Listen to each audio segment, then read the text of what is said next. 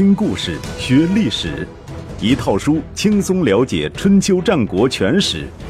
有声书《春秋战国真有趣》，作者龙震，主播刘东，制作中广影音，由独克熊猫君官方出品。第五十七集。赵盾死后的谥号是宣，所以在历史上他又被称为赵宣子。当上中军元帅后，赵盾开始大刀阔斧地进行国政改革，推出了九条施政措施，分别是制定章程、修订法令、清理诉讼、督察逃亡、使用契约、革除弊病、恢复等级秩序、重建官僚机构、提拔有贤能的平民。大副杨处父和大师贾陀负责监督，在晋国全境予以实施。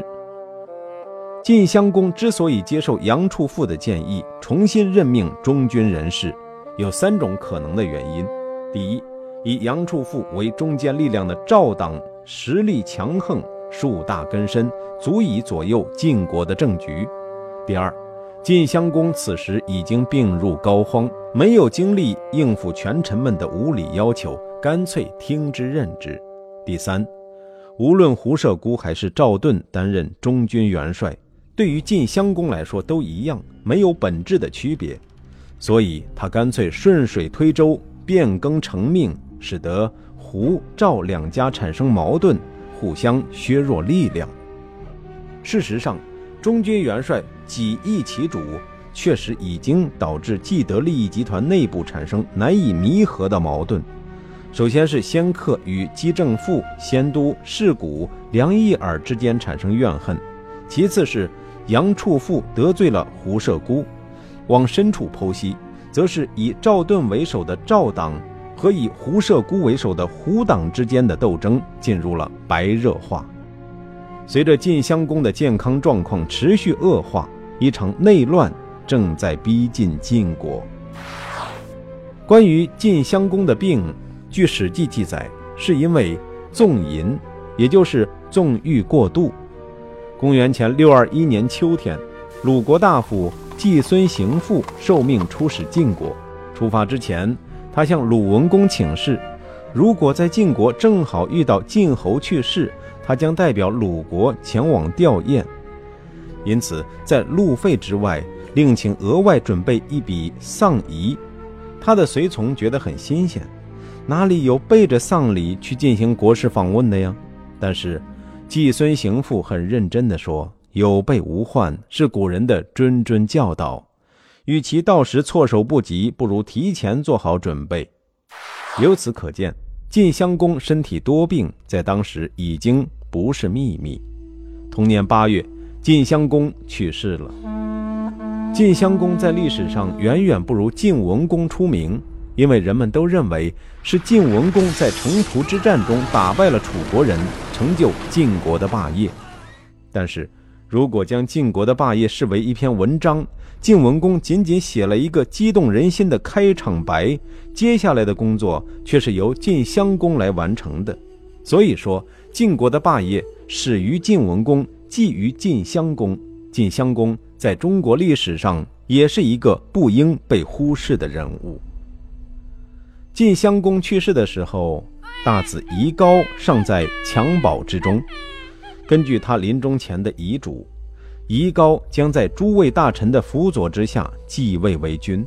但是，等到他眼睛一闭，大臣们便一致认为，晋国连年来遭到秦国和敌人的进攻。南方的楚国又蠢蠢欲动，霸主地位受到严重挑战，国家安全受到威胁。从国家的利益考虑，必须要有一位强有力的统治者，至少是成年的统治者，而不能由一个三岁的小孩来担任领导。其实，不管国家是否太平，由一个三岁小孩来领袖群伦，都是一件可笑的事儿。结果必然是既害了国家，也害了小孩。晋国历史上的奚齐和卓子就是前车之鉴。群臣们在舍弃遗高的事情上取得了惊人的一致，但是在新的领导人的人选上发生了严重的分歧。中军元帅赵盾主张拥立公子雍，并为此发表了热情洋溢的演讲。公子雍是一个宅心仁厚的人，是诸位公子中年龄最长和最成熟的一位，深受先君的宠爱，又与秦国有着密切的关系。秦晋自古睦邻友好，虽然这些年产生了一些矛盾，但秦国仍然是晋国最重要的邻居，是我们必须妥善对待的大国。如果我们拥立公子雍，好处是显而易见的：第一，拥护善良的人有利于加强晋国的团结。第二，侍奉年长的人顺理成章，符合伦常；第三，拥戴先君宠爱的人是孝顺的表现；第四，我们可以借此机会与秦国恢复友好关系，有利于晋国的国家安全。诸位君子，我们之所以胆敢违背主公的遗言，抛弃年幼的大子而寻求拥立年长的公子，是因为晋国正处于最严峻的时候。如果拥立公子雍，我们就是拥立了一位善良、成熟、受先君宠爱、与邻为善的领导人，他必定可以带领我们重塑信心，奋发图强，救晋国于危难之中。赵盾所说的先君是指晋文公，公子雍是晋文公的儿子，晋襄公的同父异母的弟弟，此时在秦国担任亚卿的职务。亚卿具体是个什么官位，现在无从细考，但可以肯定，亚卿既然是卿，地位当在普通的大夫之上，至少已经是进入政治局的人物。问题是，晋文公的儿子为何会在秦国担任亚卿？笔者大胆推测，有两种可能性：其一，晋文公称霸天下，与中原各国建立了同盟，根据当时的习惯。晋国与各国互相遣子入质，以增进互相之间的信任和感情联系。在这种情况下，公子雍被送到秦国当人质，而且担任了秦国的亚卿。晋文公死后，秦晋反目，公子雍已经在秦国生活和工作了多年，与秦穆公及其继任者秦康公都保持了非常好的私人感情，受到他们的信任。其二。如前所述，自晋献公年代以来，晋国就有驱逐群公子的传统。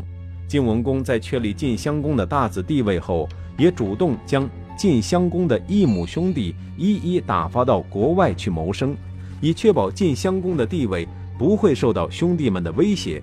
公子雍就是在这种情况下被送到秦国的。在晋文公年代，秦国是晋国最重要的盟国。公子雍被送到秦国，应该说是受到了晋文公的特别关注。赵盾说，公子雍受到先君的宠爱是有根据的。与之相比，晋襄公的另一位异母兄弟公子乐的待遇就差很多，他被送到陈国，过着默默无闻的日子。赵盾的主张遭到中军副帅胡射孤的反对，胡射孤提出。与其立公子雍，不如立公子乐。理由是，公子乐的母亲陈莹受到两任国君的宠爱，立他的儿子为君，民众肯定会接受。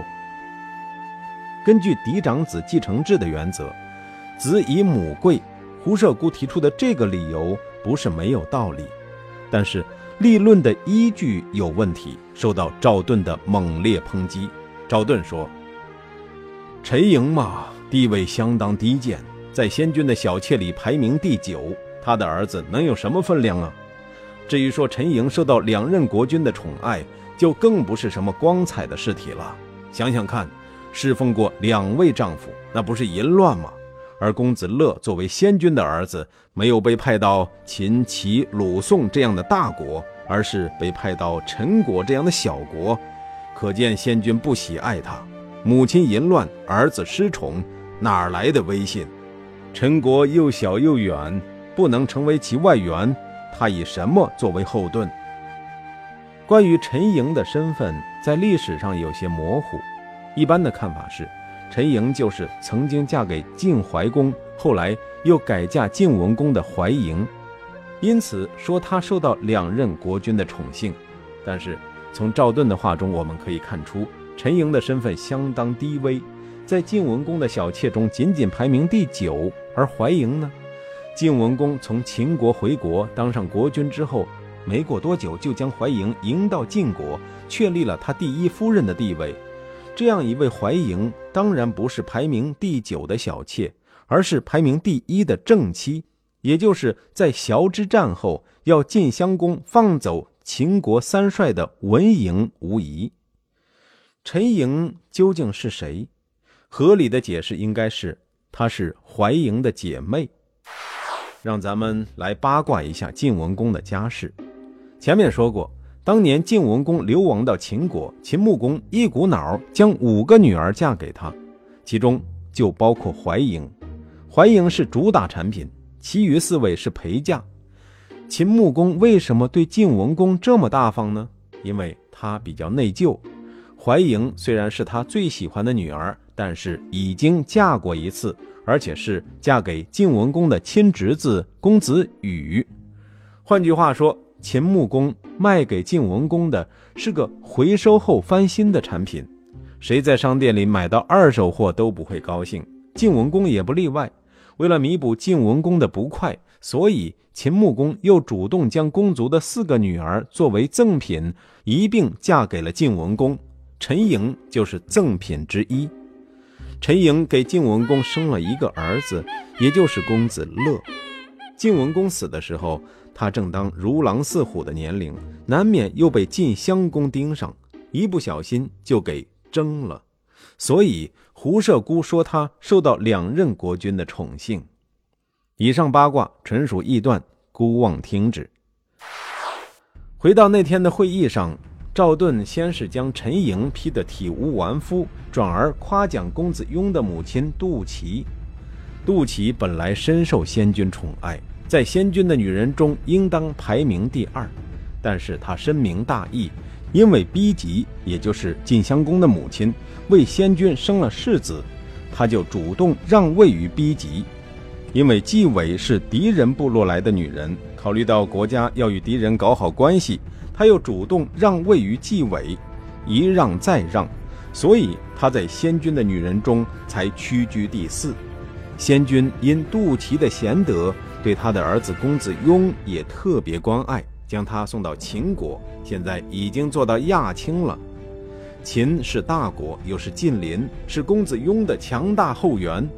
母亲深明大义，儿子受到宠爱，足以在民众中树立威信。咱们有什么理由不拥立公子雍？公堂之上的唇枪舌剑，显然是赵盾占了上风。会议之后，赵盾马上派先灭、士会二人为代表，到秦国迎接公子雍。胡射姑不甘示弱，也派人到陈国去迎接公子乐。自夷之搜以来，胡赵两家的矛盾不断激化，至此终于到了公开决裂、私下对抗的地步。作为两家斗争的第一个牺牲品，公子乐在回国途中。被赵盾派出的刺客暗杀。第二个牺牲品是杨处父，胡射姑深恨其在夷之搜后强迫晋襄公将中军元帅改任为赵盾，而且知道杨处父为人高调，虽然是赵党的核心成员，但是实际上没有几个知心朋友，处于孤立无援的状态。同年九月。胡射姑派续简伯公然刺杀了杨处父。同年十月，晋国为晋襄公举行了国葬。这件大事办完之后，胡赵之争趋于白热化。杨处父的死虽然没能让赵盾流下一滴眼泪，但是无疑为他提供了打击胡射孤的口实。同年十一月，赵盾以谋杀罪。逮捕续简伯，判以死刑。斗争的主动权逐渐被赵盾抓在手里。续简伯被杀之后，胡射孤失去了自己的左膀右臂，他审时度势，判定局势对他不利，只身出逃到敌人部落。从《左传》的记载来看，胡射姑这次出逃是没有任何准备的，连妻子儿女都没有带。可见，当时赵盾已经将他逼到绝路，否则他也不会如此仓皇。夷之搜是晋国历史上最富戏剧性的事件之一。在夷之搜中，胡射孤一度当上中军元帅，而赵盾担任他的副手。胡赵两家的矛盾在那时就露出了苗头。胡射孤利用统帅的身份。当着全军的面，狠狠地批评了一位叫做于骈的中级军官，将他骂得狗血淋头。于骈是赵盾的家臣，胡射孤批于骈，实际上是打狗给主人看，故意不给赵盾面子。赵盾当时不动声色，等到打败胡射孤，他就给了于骈一份差事。护送胡射孤的家属前往敌人部落与他团聚。政治斗争是残酷的，胜利者得意洋洋，而失败者往往家破人亡，甚至连旁系亲属都不能幸免。赵盾获得压倒性的胜利之后，不但没有为难胡射孤的家属，反而让他们与胡射孤团聚，确实体现了非同一般的雅量。然而，他派于骈，并不是别人负责这件事儿，又难免让人怀疑他存心不良。实际上，于骈在接到任务后，他的手下人都认为这是一个千载难逢的好机会，向他建议在路上将胡家人统统杀掉，以报被羞辱之仇。于骈是个头脑很清醒的人，他对手下说：“你们不可以乱来。”我听说有恩于人，不应期盼他的儿子有所报答；有仇之人，也不应该将这种仇恨延及到他的子孙。这是忠诚之道。今天的事情是主人要施恩于胡家，我如果因为主人的信任而公报私仇，岂非不忠？何况利用别人的宠信和力量而报仇，不是勇敢的行为。为了一时之快而使得别人看不起我，乃至仇恨我。也不理智，如此不忠、不勇、不智，我还有什么资格侍奉主人呢？于是，于骈亲自保护胡射孤的家属和财物，一直平平安安地送到边境才回来。